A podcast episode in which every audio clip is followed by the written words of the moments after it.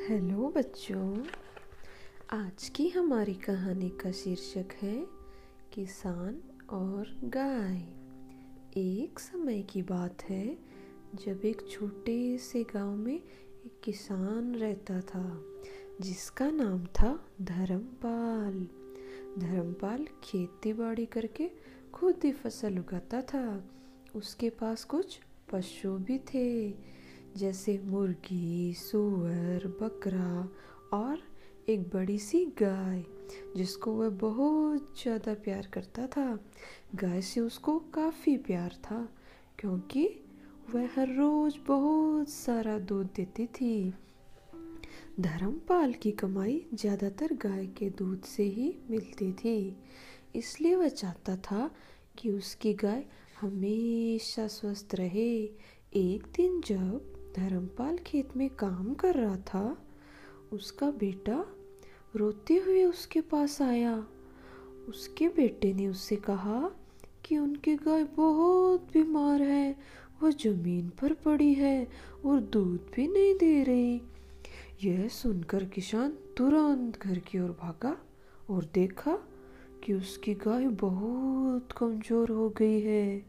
जब उसने दूध निकालने की कोशिश की तो दूध भी नहीं निकला। किसान बहुत परेशान हो गया। किसान को लगा कि जब गाय ठीक नहीं हो पाएगी तो उसने गाय को खड़ा करके वन की ओर चलने लगा। गाय ने बहुत दूध दिया, लेकिन अब वह किसान के लिए बेकार हो चुकी थी। जंगल के भीतर पहुँचने के बाद किसान ने गाय को खुला छोड़ दिया और वहाँ से चला गया। बेचारी गाय अकेली और ऐसा खड़ी रही।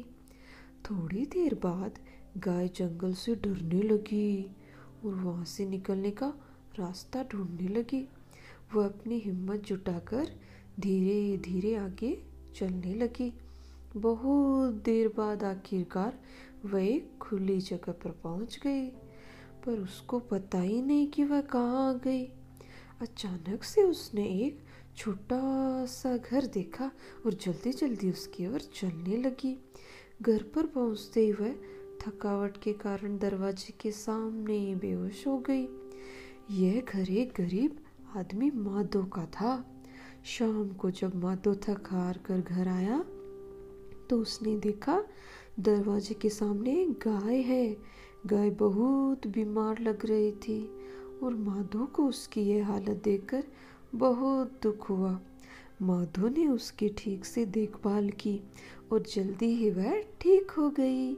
गाय ने फिर से दूध देना शुरू कर दिया और माधो उस दूध को बेचकर ढेर सारा धन कमाने लगा। जल्दी ही उस गाय की चर्चा हर जगह होने लगी। जब धर्मपाल ने ये सुना तो वह माधो के पास आया। और उसने गाय वापस करने को कहा। माधो ने कहा, वे गाय वापस नहीं करेगा। वे दोनों अपना झगड़ा गाँव के मुखिया के पास ले गए। मुखिया ने दोनों किसानों को सामने खड़ा किया और बीच में गाय को छोड़ दिया।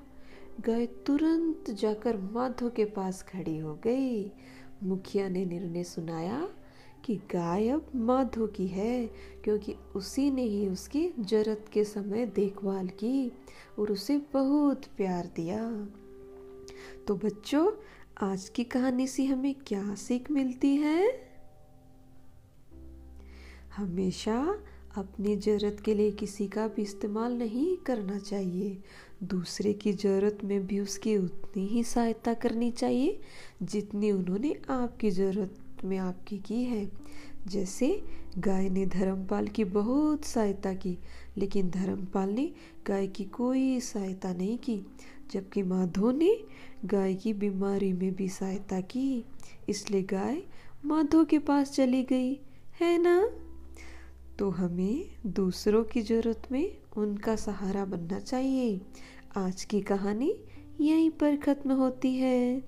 अगर आपको ये कहानी अच्छी लगे तो इसे अपने दोस्तों के साथ शेयर ज़रूर कीजिएगा। Thank you